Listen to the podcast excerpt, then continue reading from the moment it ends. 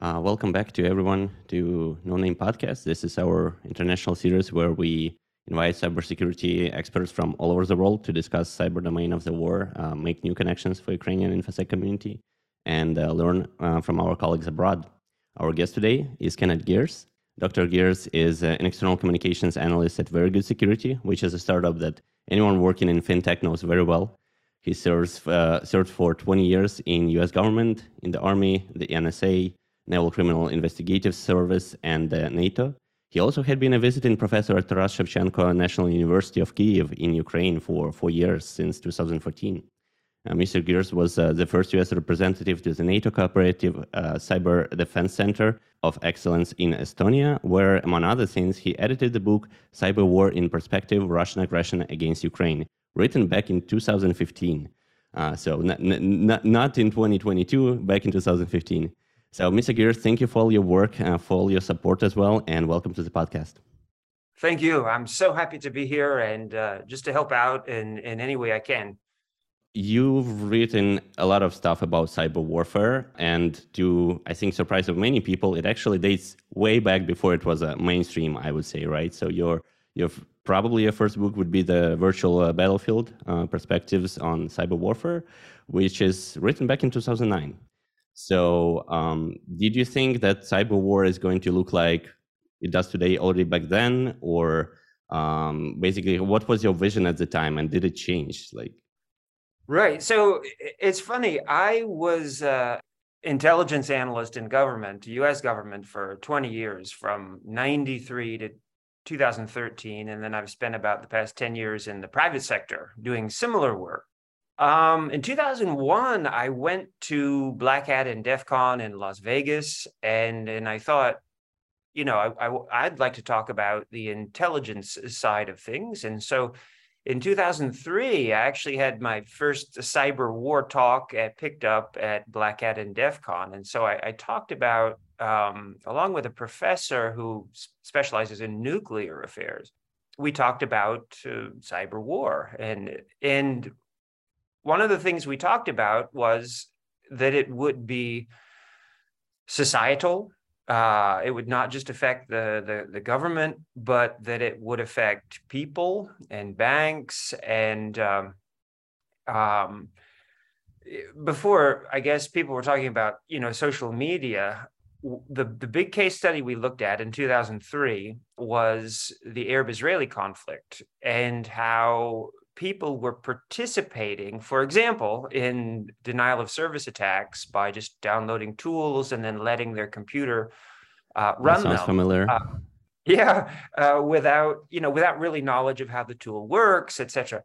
And so, you know, some some things have incredibly evolved over the past, you know, five years even, uh, and some things over the past twenty seem to be the same. Uh, but small bit of biography, I guess one of the things that for me was huge uh, in 2007. I was the lucky analyst at the Pentagon who they asked to go to Estonia uh, in the spring and write a report on what was happening there. And the funny thing is, I didn't leave for four years, right? I went there in 2007 and I left in 2011. And uh, and of course, that was also, as so many other case studies we have, related to Russia. And not only related to Russia, but pushing the boundaries of what you know com- a computer network operation can do in terms of influencing affairs at the level of international relations. Wired magazine famously called it Web War One, right, in 2007 you know, meaning that it was a cyber attack that was supposed to intimidate uh, or coerce uh, another country uh, into doing something. And so, you know, that idea we're somewhat familiar with now, but in t- 2007, NATO didn't really want to talk about it. You know, Estonia said, we're under cyber attack, we need help. And in Brussels, they, they, you know, so many people, smart people, but they, they didn't really they weren't prepared to talk about a new type of warfare uh, that is hard to understand, that is difficult to um, to respond to right? So that's a little bit you know in answer to your question i think that that um, for me as an intelligence analyst in government uh, i you know nobody's going to hire me for my hacker skills uh, or coding skills but i've written many reports on the uh, what we call attribution who did it or what they were after you know what the hackers were after in you know uh, because uh, so so many of the early cyber espionage campaigns were just about stealing information so you had mm-hmm. to learn uh, you know via search terms and via you know um, where the attacks were who the bad guy might be right? And so you know all of that was fascinating uh, to see. As the attacks evolved of course the the the buttons that the attackers are trying to push they get so much more intimate and uh, societal i think because if you compare estonia in 2007 to ukraine in in uh, 2014 2015 uh, timeframe there's an enormous difference in terms of the targets and the intimacy of the targets. Uh, you know, Estonia was a lot about distributed denial of service attacks and and and and the kind of the the ability to take out you know uh, a bank or a newspaper at a at the you know prevent people from seeing something in a browser uh, but in Ukraine, uh, 2013, 14, 15, already cyber attacks were able to reach an individual person. Uh, so I'll just stop there and say that some of what I've seen is is an you know not only a uh, a growth in in the the de- the desires and the hopes and dreams of an attacker, but the ability to ch- to touch someone individually, right, and to to to take a particular account and try and do something with it. Um, you know, one of the best examples I think is in 2022, the Facebook uh, accounts of Ukrainian officers were taken over and then used to try and tell a subordinate to do something, to lay down their weapons or to uh, to surrender. So I'll, I'll stop there and, and just try and answer your question in a broad, broad. Uh, no, uh, absolutely. That's a very broad question indeed. And uh, to, to, your last point, there's been a lot uh, of such cases, both um, targeted for military personnel, but also just uh, in in my own uh, native city, um, a small provider was hacked, and then SMS messages were sent out that you know Russia is here to help and stuff like that. And so, in, yeah, go ahead. We have Alex joining. Hey, yes, we, we finally have Alex out of everyone. Uh, hey guys, uh, I cannot online. Yeah, the the Californian internet infrastructure is the one that kind of uh, didn't work for us as expected. yeah. Not the Ukrainian it was human one, factor, which is yeah, great. The internet, the internet is, is back into the US. I, I just wanted to ask Kenneth from from this um, go down like uh, with no uh, respect to our agenda. So can we drill into your personal experience observing all this stuff happening? Because for me, the real deal has started actually in Georgia because there Russia effectively uh, surpassed the threshold of uh, war, right? What happened before was was just some some military-ish activity, but still under uh, the definition of cyber war, whatever it is, because no war is happening. You cannot you cannot say that cyber war is going in parallel. But in Georgia, it was from one side less efficient, not because the toolkit was uh, the Russian toolkit was less efficient. Russian Russian strategy was uh, worse defined. Not, nothing really changed in two years, but the Georgian dependence on digital services, which was much slower than Estonia, right? So it, it was effective in Estonia for subjective, for intrinsic reason. Estonians were much more we're, we're using technology in government and uh, in public uh, in civil critical infrastructure much more intensive than than georgian did but then they entered the arena i mean the cyber divisions or cyber forces of russia entered the arena of uh, russian ukrainian war.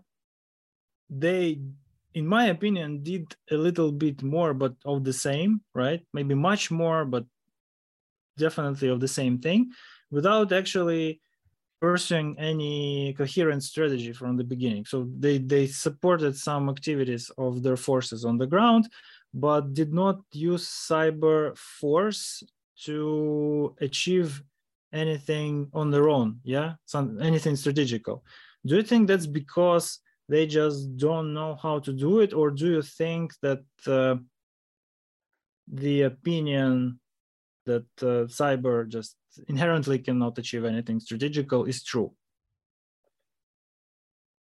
I think that this you're speaking of georgia in 2008 or ukraine in 2022 no, no, I, I'm just trying to compare what happened to Estonia, to Georgia, and now to Ukraine, and I do not really see the difference. You know, they just do more of the same stuff. They do not progress technologically. They do not. Uh, uh hmm. they do not show any sign of uh, coherent strategy, right? and they, they just do it do it do it and do it and they cannot or do not wish or just hold them back from getting to another level to, to do something via cyberspace something big on on its own you know? And i'm i'm trying to figure out what could be the reason for that because you're obviously much more knowledgeable about what's going on.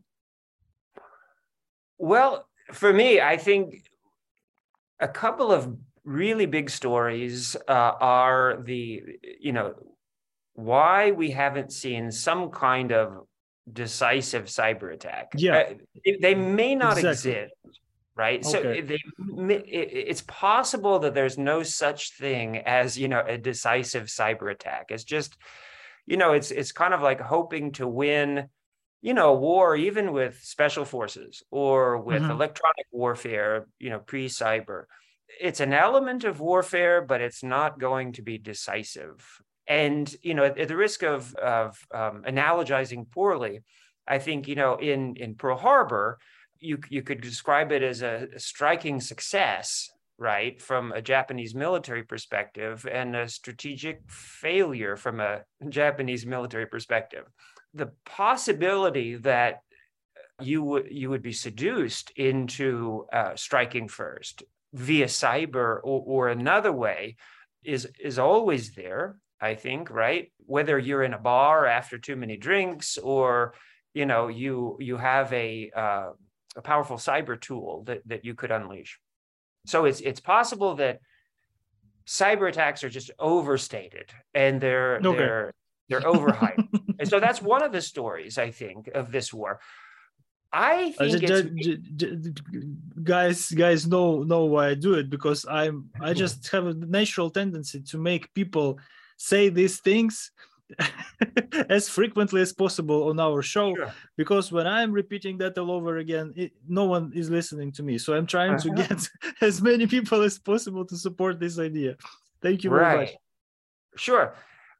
I I think there's a, another way to put it, uh, and another way to maybe understand it is, and again, I, I don't want to in any way diminish Ukraine's uh, absolute decisive role in determining its own path and its own future and its and and having achieved its own successes without anybody's help but one one of the stories i think is the the evolution of cyber defense uh, over the past 20 years. And that's one element. And another is the relatively strong cohesion of the EU and NATO uh, during this crisis. So if you're if you're sitting in Moscow and you're wondering, you know, where do I launch my my cyber weapon? Uh, it's been relatively difficult, I think, mm-hmm. uh, since February 24th, because you've got a, a you've got uh, an EU slash NATO national security understanding that is relatively strong and unified, I think right? We've got our exceptions, you know, we've got Orban and we've, we're worried about the Italian elections and, and, you know, there, there's, you know, so it's not hundred percent, but uh, again, the, the, the example of uh, Finland and Sweden, you know, joining uh, uh, NATO, as well as you know, not only NATO providing support, but the EU pro- providing cyber support, you know, of, mm-hmm. of, a tangible nature to to Ukraine. I think it's hard for, from Moscow's perspective to know where to attack, right? Um, but I think that we have seen tons of so so. Uh, I, I, edited this book uh, in in 2015, and then I tried to collect the articles in 2022 that talked about um, computer network operations in the in the uh, uh context of the current conflict. Mm-hmm. And I do think we see so many examples, right? So that's one of the things I wrote into the 2015 introduction was that it seemed like each of the authors had 20 authors, right? I think 18 chapters. And so many of them said that there wasn't a decisive cyber attack. But yet, in each of the chapters, were probably multiple events were explored and discussed, incidents. So uh, we know that the, the I think computer network operations are plentiful, right? There, there's a lot to look at if you uh, if you collect them all uh, for analysis. I think probably over the past 20 years too, the digital or the cyber or computer network operations units within militaries, within intelligence organizations, uh, have probably been the fastest growing around the world right? If you look at three letter agencies and you look at militaries and, and you just looked where, where the relative spending has gone, you know, I, I do, th- I don't want to disrespect CNO, computer network operations, or cyber war, uh, because I think that planners and and uh, strategic thinkers, uh, both uh, you know the tactical level and decision maker level, I think they get it. They see the value in this because it's extremely art of war, right? You, you know, when Sun Tzu is writing about winning the conflict before uh, you have to actually shed blood or defending re- without knowing where your uh, opponent is going to attack, that sort of thing. They're, they're all, um, they all seem to give a window and an opening to computer network operations, right? Uh, in other words, if you look at the US presidential election in 2016, in this case, Russia was able to uh, dramatically affect the course of events, you know, by attacking one political party and uh, releasing documents that were embarrassing to that political party at strategically opportune times during mm-hmm. the campaign was it decisive in determining the um, the winner of the election? I I think we don't know. It's we can't possible. be sure ever. Yeah, can't be sure, right? Uh, and so uh, that would be an example, maybe the of the you know it, it's possible that was the biggest hack in history, right? If you could successfully put the wrong person in the White House for four years. But but but by by different assessments uh, it wasn't decisive at all. But uh, don't you think it doesn't really matter? Don't you think that the main reason they actually did it was uh, just signaling?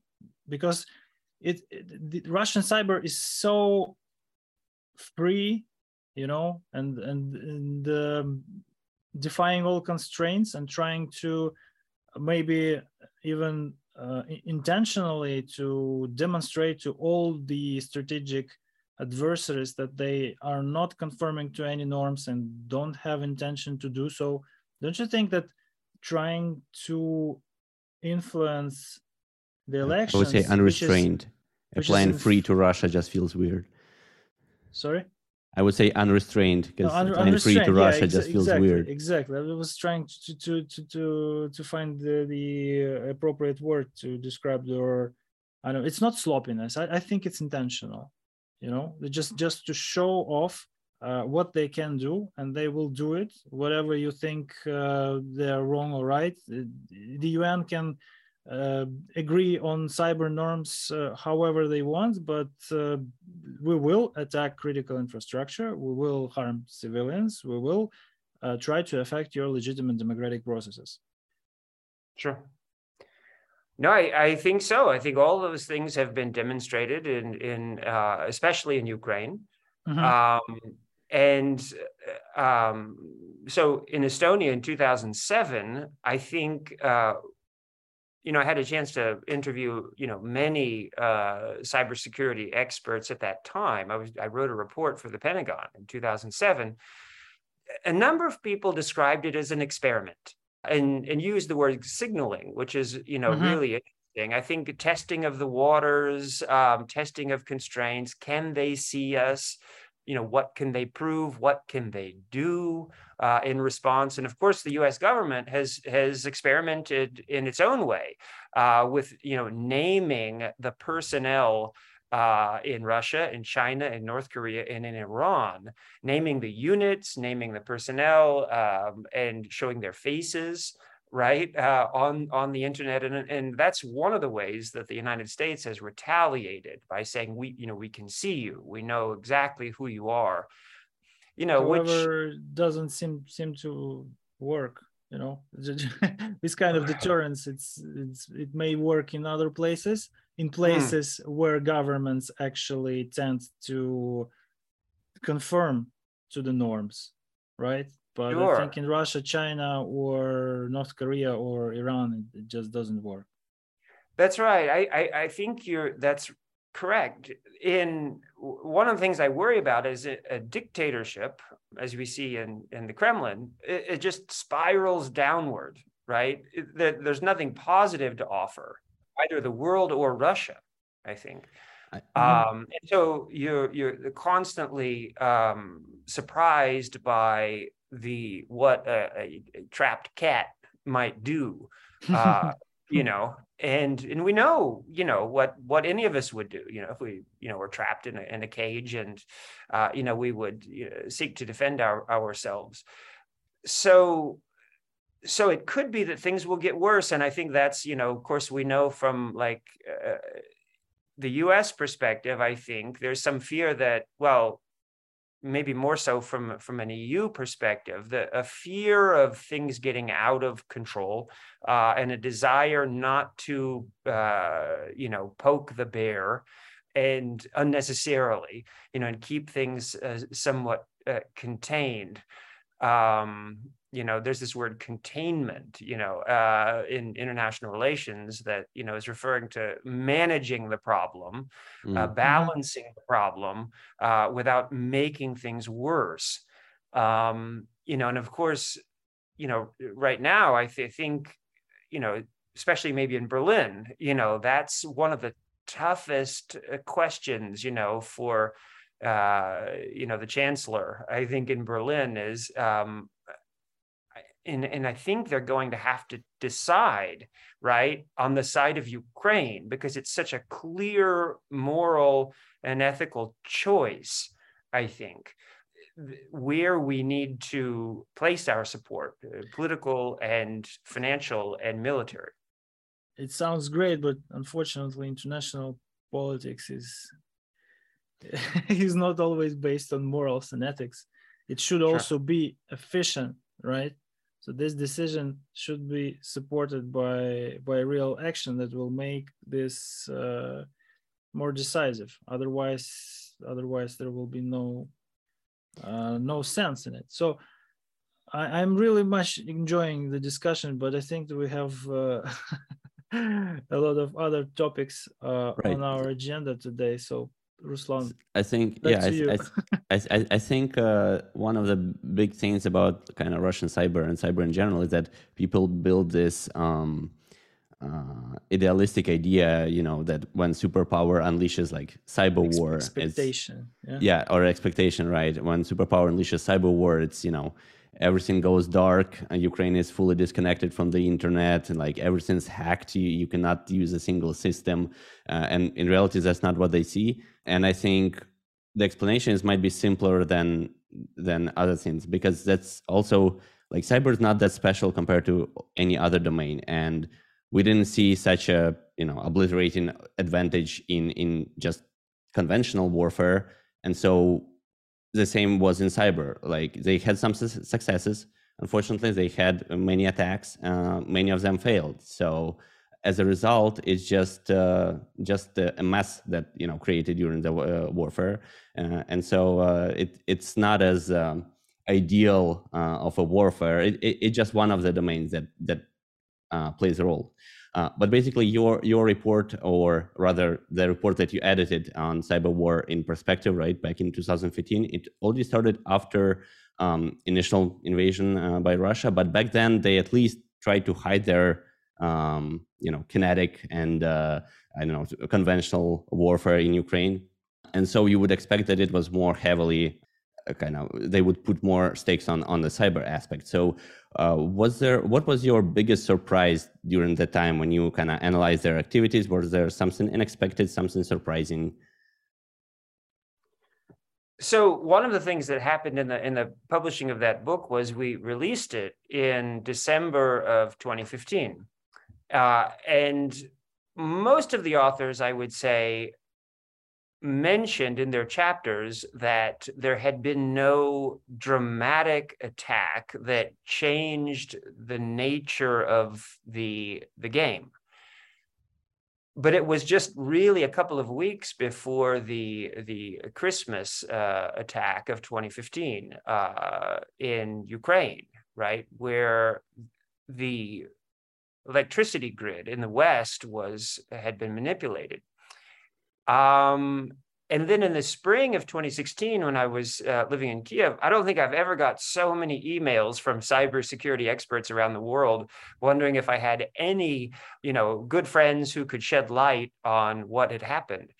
So that truly was the event. You know, it was almost like we we published the book about two weeks, you know, at NATO, uh, before the the you know the Christmas attack uh, of 2015, uh, in Ivano-Frankivsk, and so you know there's so many firsts in in cyber, right? Um, yeah. You know, I I um, you know I was in Estonia in, in 2007 when the question was uh, Article 5 of NATO's charter, which says, you know, it's all for one and one for all concept and come to the defense of an ally in need.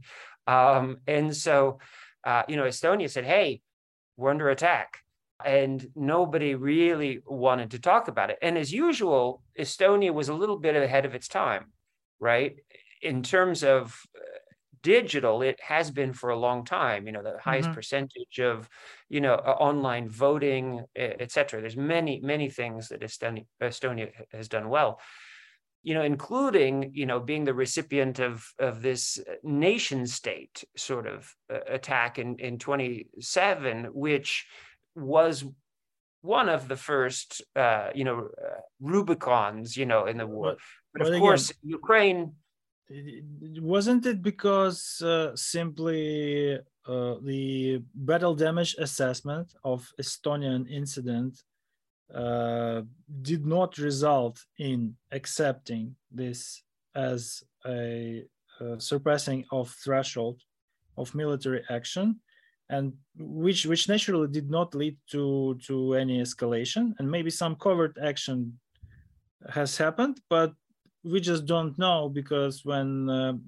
the US, the UK, and NATO, and Israel, for that matter, do that, we, we, we realize that it ever happened a couple of decades uh, afterwards. You know, can, could it be the case that the, the retaliation was applied, but we just don't know? Yeah, of course. And that's, you know, when it comes to, I think, cyber arms control and deterrence uh, in this space, it's really interesting. You know, a couple of times the United States has said, we will respond to this cyber attack. For example, in the Sony case, uh, mm-hmm. North Korea, we will respond in a time and place of our choosing. Uh, and there was there was a time in which uh, uh, North, shortly thereafter, in which North Korea was knocked off uh, the internet. Yeah. So for sure, the space has all kinds of um, opportunity for experimentation, for signaling, uh, testing the waters, etc. But for deterrence to work, it really needs to be visible, right? So you want, um, you know, like uh, you know, another oil tycoon in Moscow has jumped out of a window, right? You you want people to see and to yeah. fear, right? In other words, if if nobody knows uh, how you you know responded, then nobody will believe you actually uh, responded. Yeah, got to demonstrate the uh, capabilities. Yeah, I have to yeah, remember so about the internal politics stuff. Yeah. Yeah. So there, you know, sometimes you you you you what it's for the world to see, and and I think sometimes with cyber attacks too. Um, it could be that if it's in the news, there there may have been a calculation that that was desirable, right, for mm-hmm. a demonstration purpose. Um, because there's probably, you know, for every, you know, one computer network operation you see, uh, there may be, you know, X number that are unseen. Um, and that's really interesting, right? To to know that in general, you you probably want to keep your stealth and surprise uh, in in this space. But when it comes to warfare, and so there's going to be you know a thousand you know PhDs written on you know the cyber aspect of the current war in Ukraine, mm-hmm. in part because because it's a there's a hot war going on, a real war. Mm-hmm. Um, the attackers are they have less of a desire maybe to uh, retain their anonymity, but also less in, of an ability to. Right, the the operational tempo is just too high, and the pressures are too uh, strong to to spend the time to hide right in the mm-hmm. net you, you have to try and accomplish some goal quickly or update your malware uh, too fast right uh, at this time because uh, you have somebody telling you you know we need this done today um, and so that's going to provide a lot of I, i've done some sort of data science on very large malware sets and so if there's an event uh, like an election, uh, I took uh, actually the couple of summits that Trump had uh, in Finland with Putin and in Singapore with Kim Jong Un. Uh, and I collected a bunch of malware in locally gathered around in you know on site in Singapore and in Finland. And so uh, the, the quantity and the complexity of the malware was very interesting uh, when you have cases like that. Uh, w- one study I did, you know, when they, um, uh, I think this was in 20, maybe 17 or 18, when the Ukrainian uh, ship was seized and the, the, the sailors seized as well. Mm-hmm. Um, so what I did, because that was a, a kind of a, um, it was an event that was sudden and unexpected right? Uh, so then I went and I collected a bunch of malware in Ukraine and Russia uh, during that period, and there was a, a wealth of things to look at. Uh, you could plot it on a heat map uh, from you know whatever time of day. I think it was maybe in the morning when the event happened, and so you could see the cyber spies jumping in quickly to try and gather information, and they would be coming from you know a couple of dozen countries, I think. But uh, with a large malware sets, you can absolutely see the response to international relations. Anything geopolitical is a magnet for malware, that's for sure. And so in Ukraine today, I think the, you know, the pressures uh, for Russian hackers to achieve some result is going to be high enough, they're going to make a lot of mistakes or they're not going to be able to hide, right? Uh, mm-hmm. Their and we've seen it in terms of attribution uh, in this conflict. Uh, you know, Microsoft and the U.S. government have very quickly come out and said it's Russian GRU hackers, mm-hmm. right, uh, that are responsible for this. And so it, the political desire as well. Uh, a lot of attribution is just: uh, do you want to state what you know politically? you know, because there's an element in which you know, the, the technical piece may be done, uh, but do you want to, you know, burn your your sources and methods yeah. or or yeah, that's, that's that's exactly what uh, uh, bring us back to why we don't see more of it, more of uh, new and interesting stuff. Do you think that in their attempts to maintain high operational tempo, they may have burned all the presence they had in the infrastructures. And uh, we can assume that until this point, we basically saw everything. Or just from the other point of view, it could be the quite the opposite that they just hold back the presence they have, right?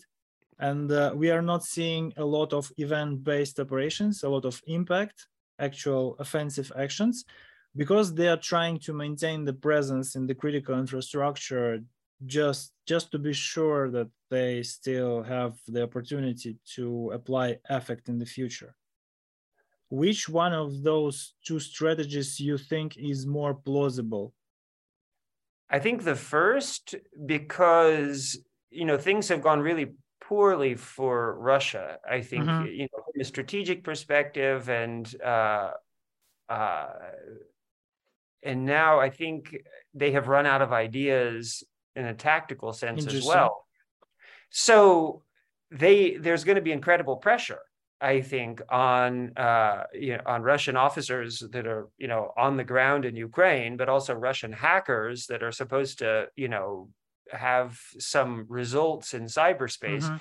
The pressure is going to be incredible. So I don't really see why they would be holding back at this point because all eyes are going to be on them yeah, um, and, and, so, and, another thing, and sorry for jumping in, to, like to answer a question instead of asking, but uh, I think also uh, another thing is that uh, pretty much every Ukrainian cybersecurity uh, company jumped in to help, and also a lot of our partners across the board. So even when if they have some capability hidden somewhere, right, every single hour there is more and more likelihood of it being discovered and not used at all. So it would make sense for them to use it like all at once while they still can right. Um, it doesn't really make much sense, but it sounds very optimistic. So you get me on board. but uh, as we mentioned, the broad support of the general public and the cybersecurity companies, Kenneth, what do you think is going on in Russia regarding this? So do we see a lot of privatization of uh, cyber ops because developing the toolkits right? The actual cyber weapons. Yeah, it, it's well known that uh, basically like all the successful Russian companies in uh, one way or another contribute to to the capabilities of Russian um, cyber op operatives. I mean, like state-sponsored officers of GRU, FSB, SVR, etc. But do you think they might be tempted to uh, use private companies not only to develop the software and uh, weaponize exploits, but actually conduct cyber operations because there are some there is some evidence in open sources that some of uh, the Russian cybersecurity companies are already doing that. What's your point on this? I without uh, without any speculation, if if you have anything to say, please yeah, go on. Yeah. If not, I think that that um, you know the world has a real problem with uh, dictatorship and autocracy. I think, um, and I can speak as an American as well. I'm really worried about uh, the situation in the United States. I mean, I think we need mm-hmm. to really be thinking about how to strengthen democracy uh, and how to restrain our autocratic tendencies or our uh, our vulnerability to you know to strongman you know mm-hmm, uh, mm-hmm. rule we've got it as much as anybody it looks like to me um so but i think that that dictatorships i think also have in incredible vulnerabilities right paranoia i think mm-hmm. uh, and uh, uh, control that is obsessive and uh, um, will um, ultimately uh, lead to you know a the, the downfall of the dictator. Mm-hmm. Um, the problem is of uh, expertise, right? So select positive selection based on loyalty, not the not the absolutely right. That's right. That's right. That's that's part of it. Mhm, uh, mhm. You know, and and a, a, a incredible fear and, and a lack of trust, right? So so one of the things we need, like for example, in, in the United States, uh, is trust in law enforcement, trust in intelligence. But we've, you know, recently had a an autocratic ruler who was doing everything he could to chip away, right, at, at trust because he didn't want, you know, It he still, might have in 2024. uh, yeah, and so um, so dictators don't want you to, you know, to uh, they, they distrust expertise, they distrust independence, uh, peer review. You know, like in in um, you know in academia, you know, you're supposed to write a paper and then pass it around to to friends, and and they critique it, and and uh, um, you know, dictators are, are are terrified of that, so they don't do it, uh, and then it leads to poor decision making. Um, so I, I think you know just like you know when when, Stalin refused to um, you know believe uh, intelligence officers who were telling him you know that Hitler was going to invade the Soviet Union, you know dictators and and autocrats they they're going to wind up in a a negative uh, cycle right of Mhm, decision mhm. making that is ultimately self-destructive uh, we hope you know sooner rather than later so in 2020 in belarus i think uh, when you know we were all hoping that in minsk they would have a successful you know successor to maidan right and uh, force uh, you know lukashenko to siberia um, I think maybe you know it was close. I think, but ultimately put down through torture and violence and uh, um, you know brutal methods. That's one one thing I'd like to say about Ukraine is that what a story! What an incredibly positive story. That I mean, how many businesses fail? You know, how many uh, would-be revolutions fail? Uh, but yet, you know, in, in 2014, I think, you know, the Ukrainians stood up and said no, and it was successful and it's incredible. What an incredible story.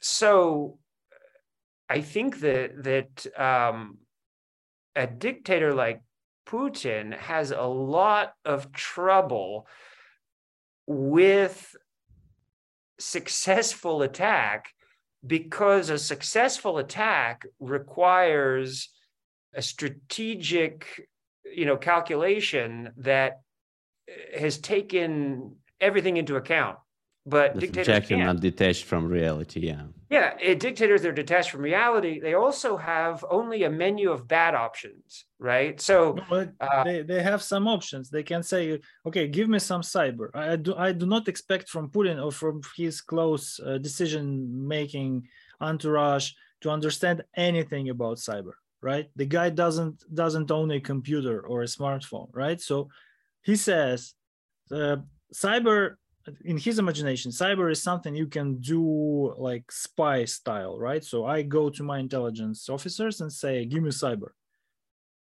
they say, okay, we, we got some cyber, we will give it to you. That- That's that's the Grook's approach to, to, to things. Yes, so it- it's from his words. This is how they operate. They think that cyber is something tangible, and we can get some. Pour me Give some me cyber. cyber. Give me cyber once. Give me cyber two, two, two times, three times, four times.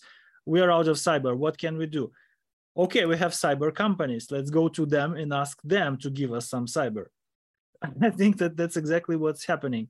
I'm just trying to maybe get some uh, some um, confirmation or more importantly if if that's a delusion if that's nothing uh, close to what's happening to get some counter arguments and not to be delusional delusional anymore because the the, the brain drain from russia is obvious mm, like thousands of capable people are just are just leaking right? They they just they run for life.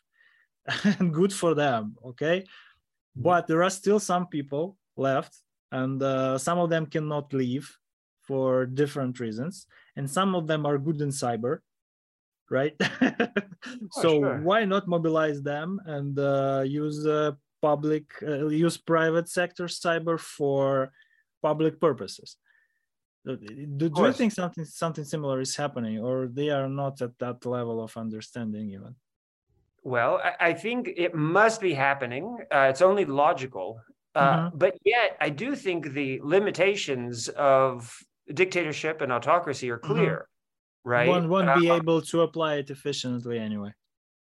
Exactly. There'll Mhm. be there'll be a strategic failure uh, that cannot be uh, anticipated, Mhm. and some people, I, I imagine, uh, within uh, you know dictatorships, are they are actively uh, just like you know Winston Smith in 1984.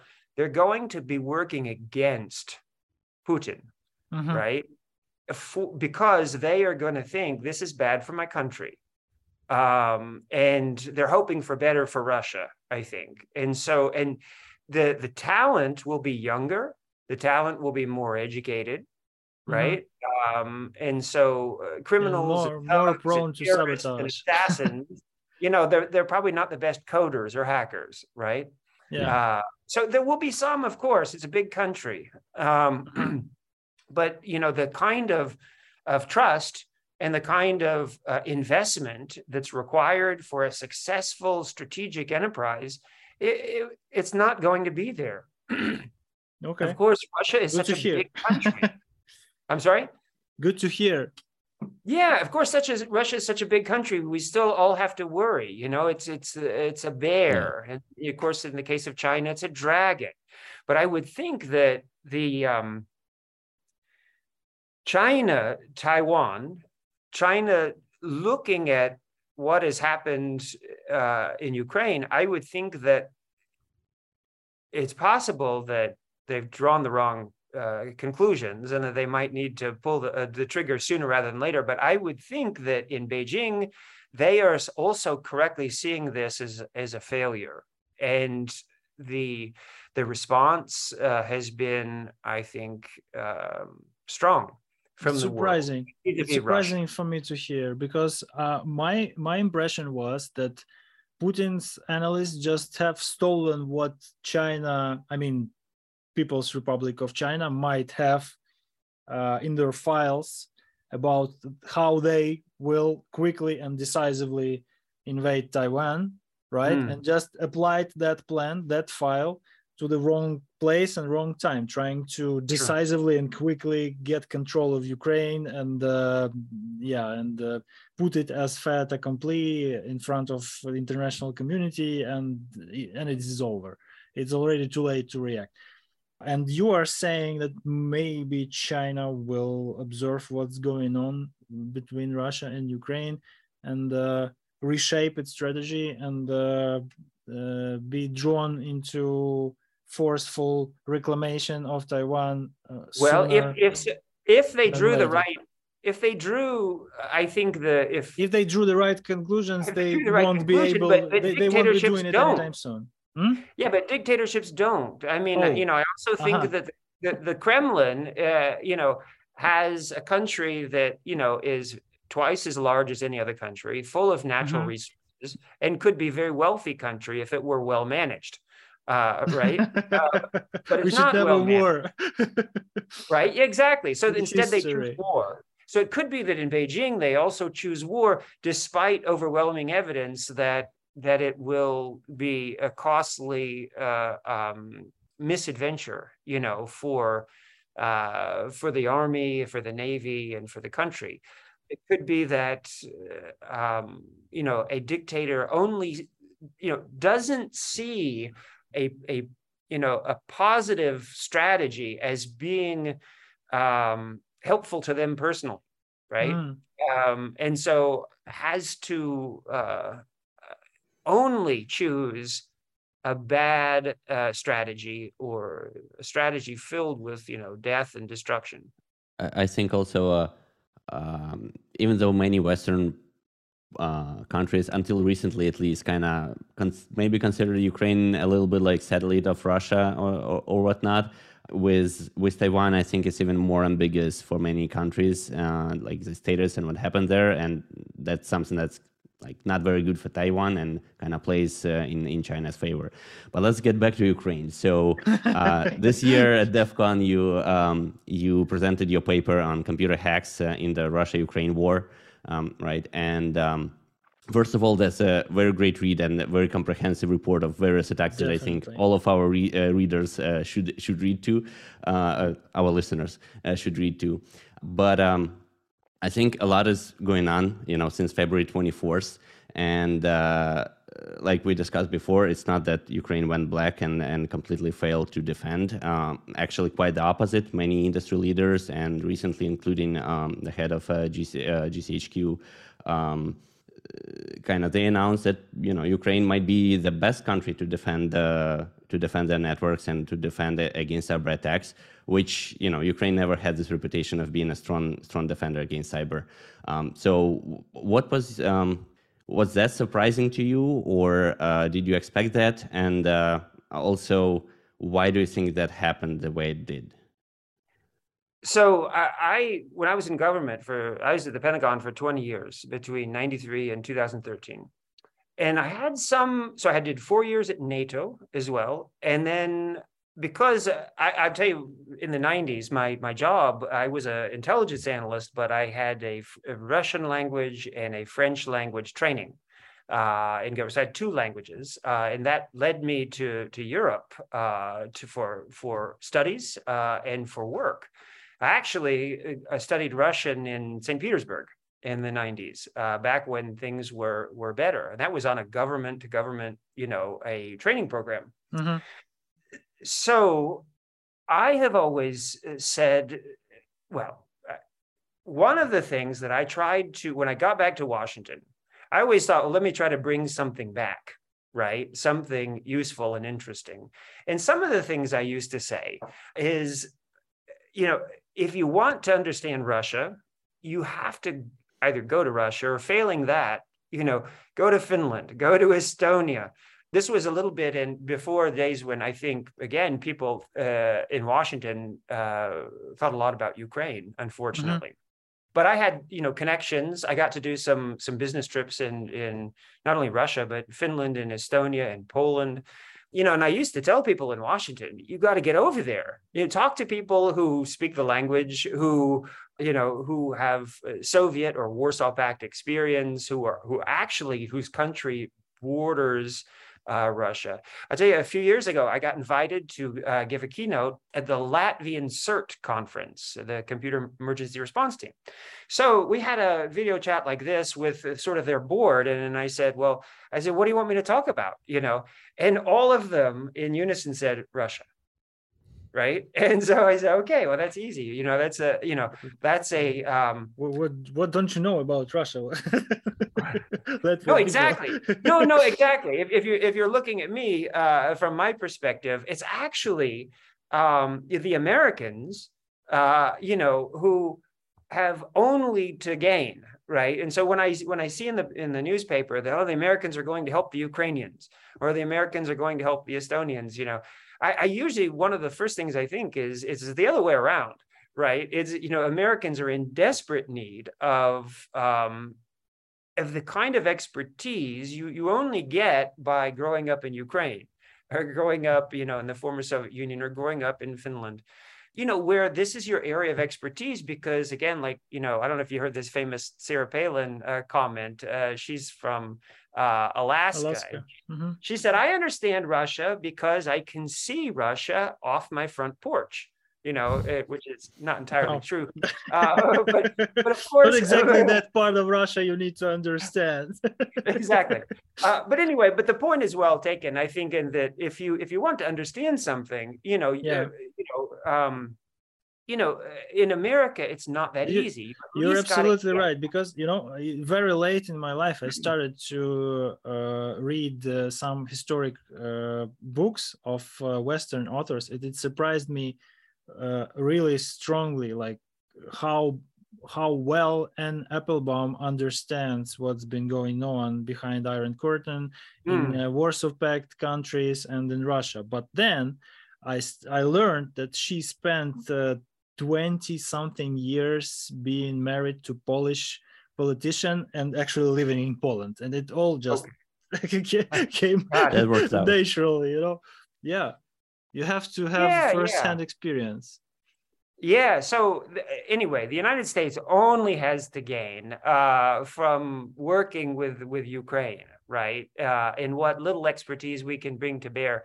I, I think you know, let's say vis-a-vis your, uh, the Russian invasion of Ukraine. You know, it we have to be very humble uh, and very and realistic about you know what we can offer. You know, that said, of course, I think there is huge success story currently in terms of collaboration, cooperation, right? Mm-hmm. Whether it's, it's Microsoft uh, or Amazon or uh, Starlink, these are stories, uh, you know, that are incredibly important in, in the in the current struggle. Mm-hmm. I think it's it's the power of collaboration, the power of um, of unanimity in the face of uh, let's call it evil I, it is when you when it's an unprovoked invasion in my opinion you know it's it's uh, there's no justification uh, it's only power it's only violence and aggression in support of dictatorship and and theft and criminality that's absolutely what i believe and I think we've seen in the response, you know, um, countries even far away coming in the planet coming to support Ukraine. And Ukrainians' desire, uh, their understanding of, of what's happening and their, their resolute, you know, steadfast defense of their country, uh, you know, has been uh, an inspiration for all of us, for sure. So I think that that it, it, it's not only you know, Ukraine. Uh, it's a story of improvement in cyber defense. It's an it's a story of collaboration uh, and a desire to and the necessity to choose as well. That's why I'm really watching closely what happens in Paris and Berlin. I think because these they need to make the right choices in this tough time. I think but with Finland and Sweden basically saying, "Hey, the you know we've been we've been on the fence for decades, uh, but everything changed on February 24th. Mm-hmm. Uh, so we we have to make this decision that we really wanted to make anyway, but we were afraid to make. You know, we believed Russian propaganda, or you know, we were afraid of losing our independence, losing our our um, unique uh, national characteristics. Well, you know, in the face of such unprovoked violence, I think that, you know, people need to, or people will often be forced to make a, a choice that they know is correct anyway. They were afraid afraid to articulate it. Mm-hmm. I think what to sum it up, I guess you uh, you could also say that the key to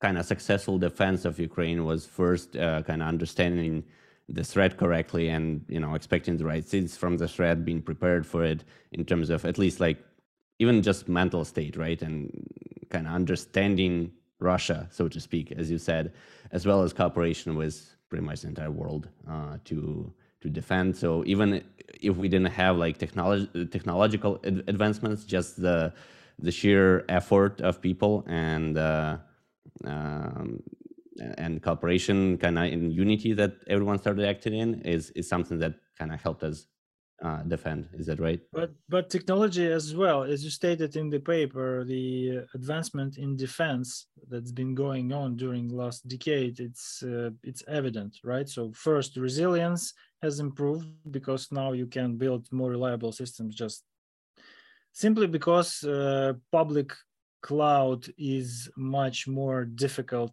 to put down using a cyber attack right? So if you if your architecture is right you will be more or less resilient. And second the time of response has improved pretty much recently but still it has right? So iocs are exchanged uh, almost in real time. You just need to have the right uh, social network of firsts and thirds and all the other uh, commercial providers and you will be you will have uh, good chances to withstand uh, even a very serious attack.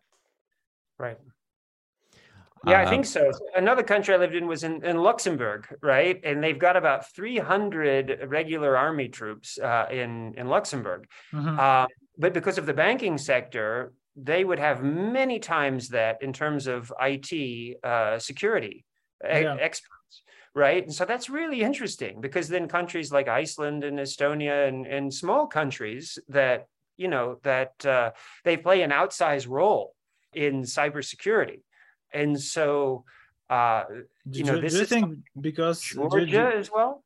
Mm-hmm. Don't you think it's because they have to balance this uh, asymmetry in force? They don't have conventional force, so that's why they are naturally drawn to conclude that uh, improving cyber component will do them well.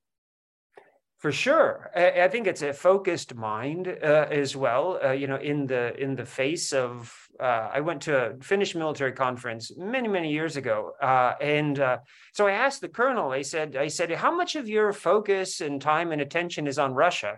And he was on stage, right? He said, a hundred.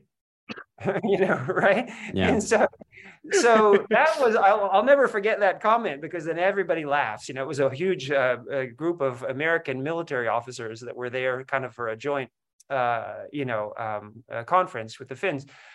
You know, another thing is the size in Estonia. So in 2007, Estonia got all of these uh, applause from around the world for having uh, successfully you know understood the DDoS attacks and and filtered the bad traffic and kept its uh, institutions online. And so so back then they you know all these you know experts were coming in and I got to be the lucky uh, you know US guy there that you know was uh, facilitating some of this dialogue. Uh, and a lot of the, the Estonian response, uh, they say, how are you able to do it? How are you able to defend your country? And, and so often the Estonians said, sauna. Right? So, you know, yeah. Banya, right? The the uh, we know each okay. other because we sit in a you know a hundred degree sauna, you know, uh, drinking together every yeah. week. All the cyber experts of Estonia, you know, they get together uh, and they, you know, they go into the room where there's no electronic devices allowed, right? Uh, and so you you have to be transparent and forthright, right, in your discussion. Don't, under, don't underestimate the power of social connections, uh, especially when exactly. people, all people are naked. exactly, and so you know that's another story. Uh, you know, from my you know cybersecurity uh, you know uh, past. Uh, which is, you know, Estonia say, hey, if you want to know cybersecurity, you got to come to sauna with us. And, and, and the Americans were like, you know, we've never been in a sauna before. That sounds scary uh, and so we're, we're missing out, right? They have the same thing in Russia. Yeah, why why there are not so many uh, successful Russian politicians? I mean, female ones, because they cannot go to Banya. exactly. Right. Uh, so the country is too big, though. I think in part what the Estonians were saying is the size of their country is a benefit in cybersecurity. Uh, they all the experts know each other.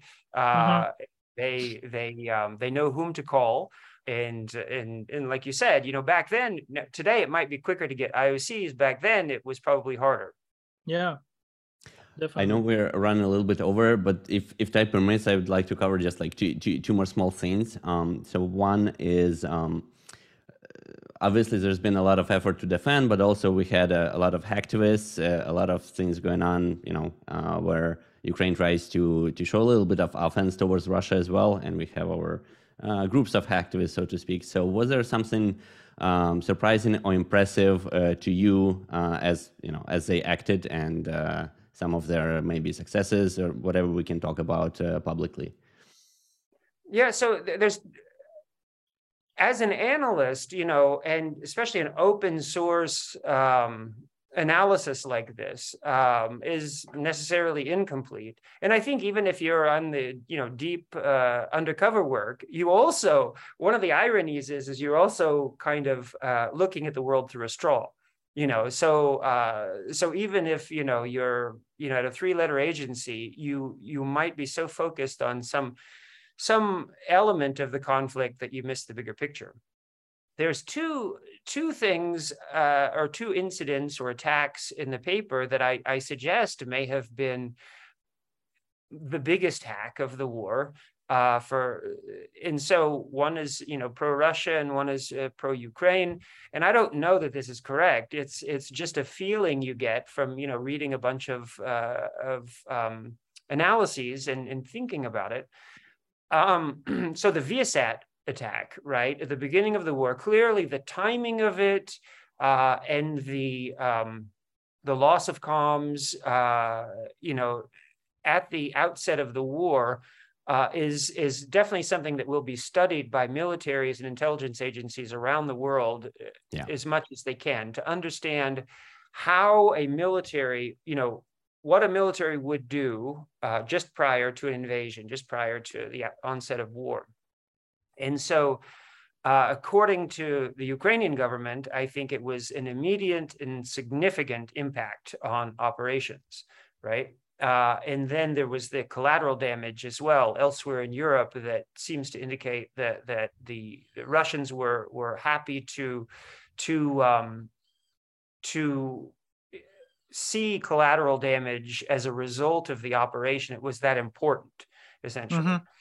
And then the other one was that in in Belarus, the the the Belarusian partisans and the the um, the railroad uh, hacks that again were at the very beginning of the war.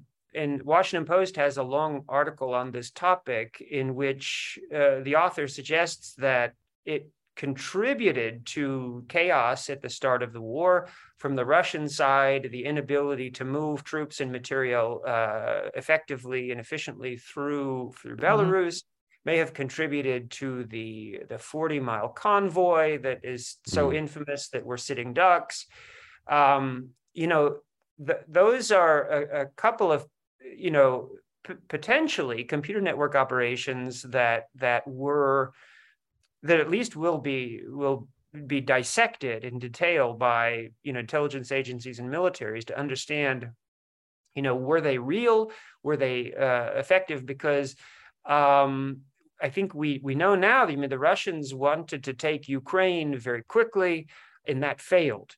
Uh, so, what were the you know the most important con- factors that contributed to the strategic failure of the Russian plan? It could be that it was going to fail anyway. But from a hacker perspective, that initial assault on on Kiev, you know, from the north, and from the area of Kharkiv, you know, to the northeast, my guess is is that hackers, pro-Ukraine hackers, were engaged in maybe hundreds or thousands of operations to slow down the Rush the, the Russian invasion and to help to defend Ukraine, to defend Kiev, defend Zelensky uh, at the outset of the war and again, a little bit like the 2016 election in in, in Washington, uh, you know, was was the hack successful? It could be impossible to say. We may not mm-hmm. ever know.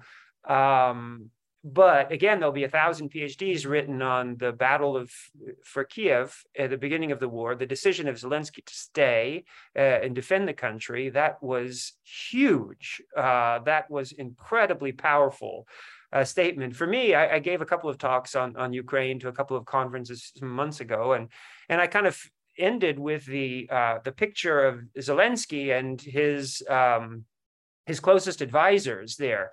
Uh, you know, in the days after the invasion, you know, when they remember when they came out and Zelensky said, "I am here." Ministers here, ministers here. We are defending the country. You know, we're not going anywhere. Mm. Um, so it's the it's the connectivity uh, it's the reach of you know information power, information operations, uh, not only to within Ukraine, uh, but around the world. Like Zelensky has been a genius, I think, um, visually and uh, in terms of what he says to the, the Knesset in Israel or to, uh, you know, uh, in Germany and France and, and, and in Washington. He speaks to he speaks to foreign governments uh, in languages that they can understand. He's a genius. And so the, you know, his decision to stay in Kiev uh, and the incredible success story, I think, of of defending uh, the capital against the Russian attack in the first uh, couple of weeks of the war, are incredible. And and I would think that you know, from our perspective, from the cyber perspective or the hacker perspective, the element of the defense of Kiev that was cyber, that was computer network operations, is key, I think, at mm-hmm. least to understand it, right? And so I would think that three-letter agencies in, you know, several dozen countries have, you know, we'll be studying it. Will be studying it in great detail, right? Uh, yeah, and especially sure. because uh, both attacks that you highlighted uh, are actual cyber warfare network operations, right? Because they are well aligned with the uh, operational activity on the ground and they maintain certain level of support to what's going on in other domains so by definition these this is cyber war right so i do not Absolutely. like the term but if anything is cyber warfare that's not not beta that's this stuff key set and uh, presumably uh, what's been going on in Belarus and its railway. Presumably, right? Yeah, that's um, correct. Um, yeah, I think the last thing that I I would be super interested to ask is um, since uh, Taras Shevchenko is actually my grandma's alma mater, I was wondering what was the experience there like? Uh, what did you talk there about? And uh, basically, what what was your impression from the people? Uh, so sometimes in life you have to take uh, i mean just speaking from a personal perspective um, so one, one door closed uh, and two open right uh, mm-hmm. so i was working for fireeye at the time and and they said uh, um, i was going to move to kiev in, in 2014 and they said okay no problem but then they gave it to the lawyers and the lawyers said no i have to move to Poland, oh i remember that story right? yeah and yeah. so and so that's fine uh, you know so well that's you just have insur- to think, insurance or what? Advantage? It is due to insurance, right? Corporate situation. Yeah, yeah, yeah. I mean, you, you give it to lawyers, and they're going to say no. That's uh, you know, too risky. Bad is going to happen. so, so what? One of my bosses at FireEye said the lawyers said that uh, you know it's a country at war, and this was 2014. Yeah. So, anyway, so you know, I did other things that were ultimately more fulfilling. You know, I I, I worked with the authors to do the book uh, on uh, post Maidan. There was a lot of uh, cyber attacks to think about, and so we we did a book on the topic. Um, and then I got to know some uh, professors at the university, chiefly in the the legal uh, um, faculty. Uh, mm-hmm. But I just started talking to them about doing a class on on cybersecurity, and and uh, and I did do a, PhD in, in Estonia while I was there because I was there for four years. And the way they've designed the NATO Cyber Center there, uh, and the Ukrainian flag is up at the Cyber Center, by the way, just to make sure everybody knows that. Uh, the Estonia is, is a uh, vocal. Um, yeah, uh, we're lucky to have some of the partners that we have. Yeah. And so, one of the things, if you go to the Cyber Center, if anybody listening to this podcast, um, uh, one of the thing, first things they'll ask you, and I got to be the first. I was the first actually international researcher posted there in 27, 207.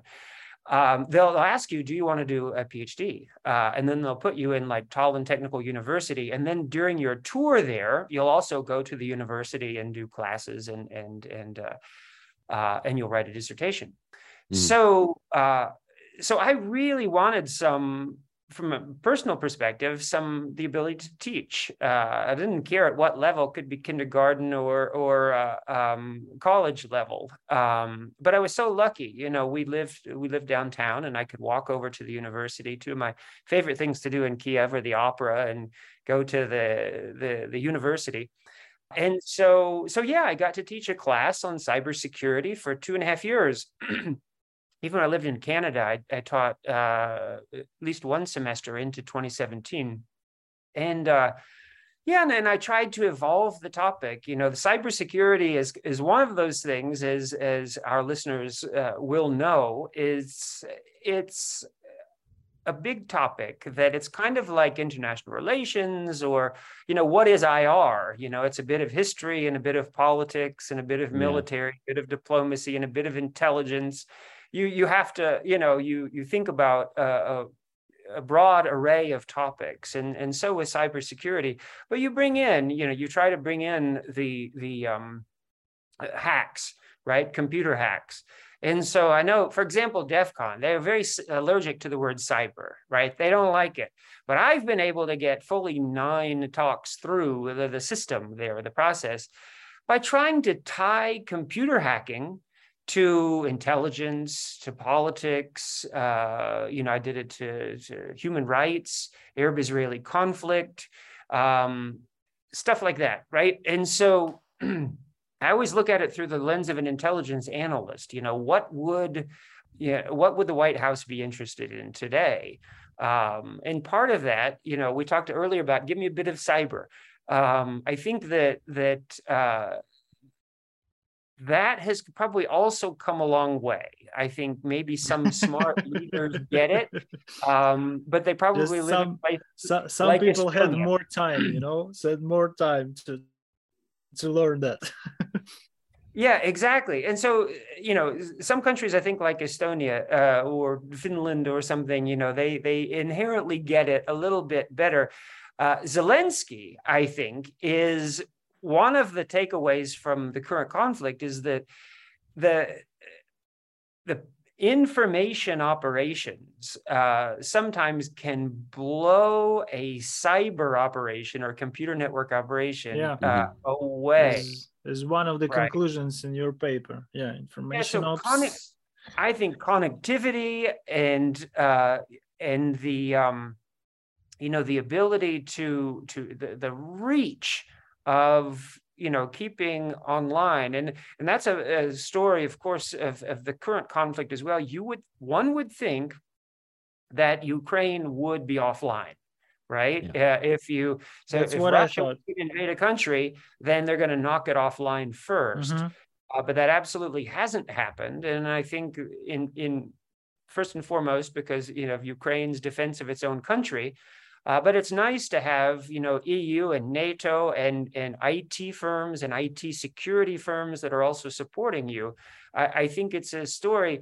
And this as well, I think that that cyberspace and I think by extension cyber security and cyber defense, I think they're much more democratic than they are autocratic, right? Yeah. So um, dictators, they can, you know, they can point a gun at a hacker's head and say, you know, steal me cyber. money. Steal me some money, right, from from a bank. And that that that'll work. Of course, it works, but it's not a strategic plan. You know, it's not a plan for for a country. Uh, and in that sense, I think that that we've seen the exodus of scientists and writers and artists from Russia. Right. This is not a new story either. This has been going, going on for 150 years. Mm-hmm. uh, you know, because yeah. of repression uh, and a lack of, you know, human rights and, and press freedom, etc. And Ukraine has positioned itself as the antithesis of that, right? And so I think we are going to see, I think, uh, a, an invest an incredible amount of investment in Ukraine uh, in the near to medium and long term because now Ukraine is synonymous, you know, with with standing up for, you know, freedom uh, and standing up for independence, and that's, you know, and you know, and it's not the outside players. I think it's it is absolutely Ukraine that is defending its own nation and its own people uh, and its own land. Um, but I think people are going to want to invest in that uh, both today and in the future. Mr. Geers, thank you so much uh, for, for first of all for, for your words, but also for your time. It's been super interesting. I guess uh, usually when we wrap it up, uh, we just ask about uh, whether you have any message or advice to to our Ukrainian audience. Yeah, it's you're an inspiration, I think, to the world, uh, and you will absolutely continue to be uh, an an inspiration because uh, of the the threat posed by a dictator, right? Is real, uh, and you know it better than than I do. So I think that that uh, any advice uh, I have uh, for you is not something that you don't already know, right? I am seeking to learn from Ukraine. Uh, and I think the West should be seeking uh, to learn from, from Ukraine. And so we can only do that, though, I think, with, with uh, collaboration and with communication. And so I think that uh, anything you need from me, please let me know. I'm kind of easy to find, I think, in cyberspace. Uh, you know, but I look forward to personally supporting uh, Ukraine um, and and coming there again very soon. And uh, I hope that uh, um, you know anything that I could offer you, I would rather uh, you know learn from you so let's uh, let's continue in communication and uh, collaboration. And thank you so much. Thank you so much. We hugely appreciate it. And I would say that uh, Mr. Gir is one of the people who doesn't just support uh, with with words, but also like all your work is just a Klondike for any kind of Ukrainian cyber professional. Like I highly, highly recommend reading all the reports and articles and books written by it because like it's really a Klondike. So thank you so much for all your work as well. Uh, we Alex, do, uh, uh, yeah, we do have a question from audience. So Kenneth, oh. if you have like two minutes. Of course. Uh, I, I think like this is actually one of the topics that we didn't cover. Uh, and um, uh, so Alex is asking, uh, it's interesting to hear your opinion about development of Ukrainian e-services and e-government in the last years. So pretty much, I guess, uh, before, right, before the war. Um, so do you think like we were similarly effective or less effective or something that could be done, I guess, right? Or yeah. Well, so when I lived in, in Ukraine, I had the opportunity a few times to go to meetings where people would ask for my advice. And, and fortunately, I had moved to, to Ukraine from, from Estonia. So I so I, I, I often said that that uh, you know go talk to the Estonians, and the Estonians were they are um, they want to help and uh, they want to um, export as well. Things like X-Road, their their um, you know online government uh, products and services. Mm-hmm. and then Estonia, of course, couldn't do it without uh, you know international collaboration. So I remember once when I was there, they were went to a, a briefing on how you know all of Estonia was backed up in England, right? Uh, government services, uh, and so you know, as, as Vlad mentioned earlier, I think the cloud has been hugely uh, helpful, right, in um, in helping, uh, you know, Ukraine and other countries to remain uh, online and to remain uh, reliable, right? So, you know, so what gives, you know, money, what gives government its uh, its credibility, uh, its um, legitimacy is belief right and so um, you need for people to feel the the reliability and the the um, another thing the estonians have done well is to uh, try and use it tools to chip away at corruption right so i can say mm-hmm. in the mm-hmm. united states we we really need this as well uh, we need to to use more transparency and digital tools to for example with blockchain you can do pretty cool things with taxes and salaries and government payments and stuff. You can make them more public and transparent.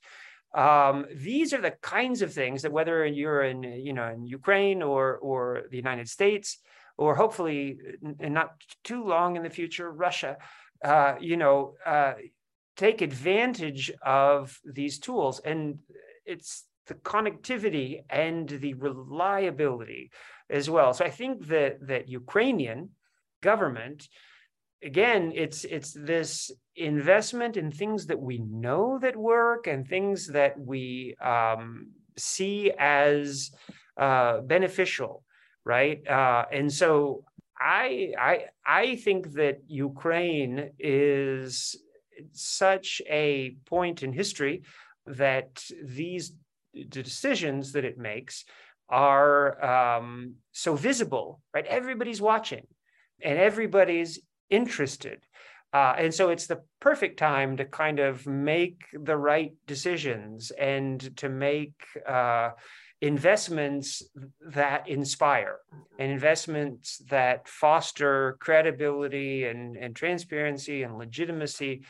And so, yeah, all eyes are on Ukraine. And I, I would say that uh, you can benefit from that. You can take advantage of that, especially with someone like Zelensky, sort of um, being the spokesman uh, for the country. Uh, it is uh, it's incredibly valuable to have a, a voice.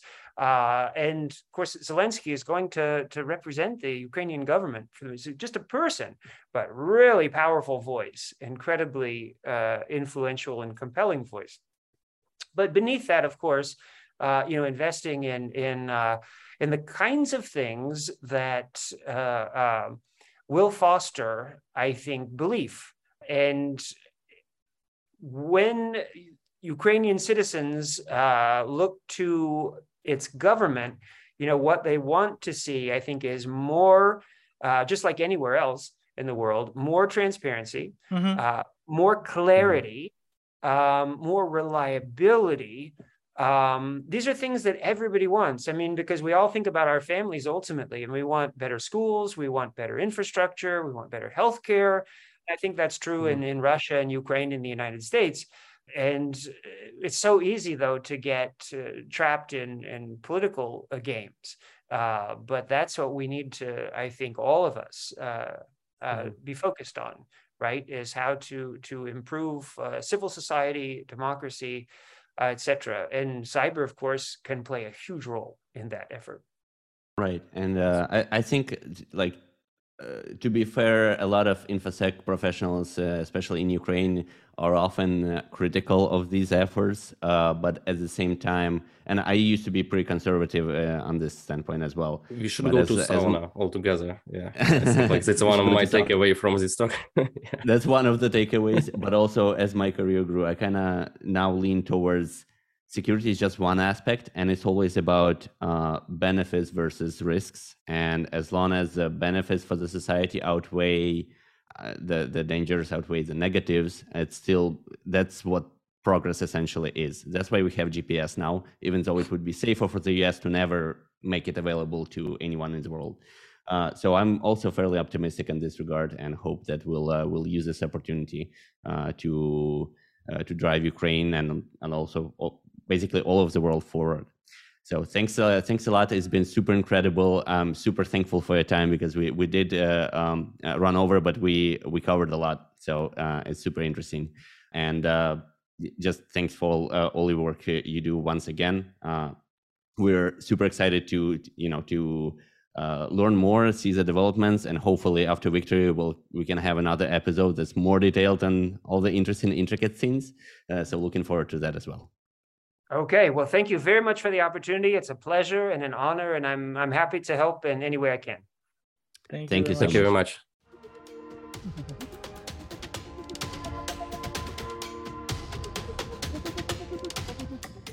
Thank you for listening to No Name Podcast, Ukrainian podcast on cybersecurity. If you liked it, hit the thumbs up on YouTube or in your favorite podcast player and share it with your friends. While Ukraine keeps fighting for freedom and democratic values, we encourage you to help us by every mean available to you. Your donations are also welcome at patreon.com slash no name podcast. All proceedings since the beginning of the war go to our trusted fund, Come Back Alive. If you prefer to act more directly, just find the closest Ukrainian near you and ask them about the best way you can help. Stay safe and help us make victory faster. Slava Ukraini!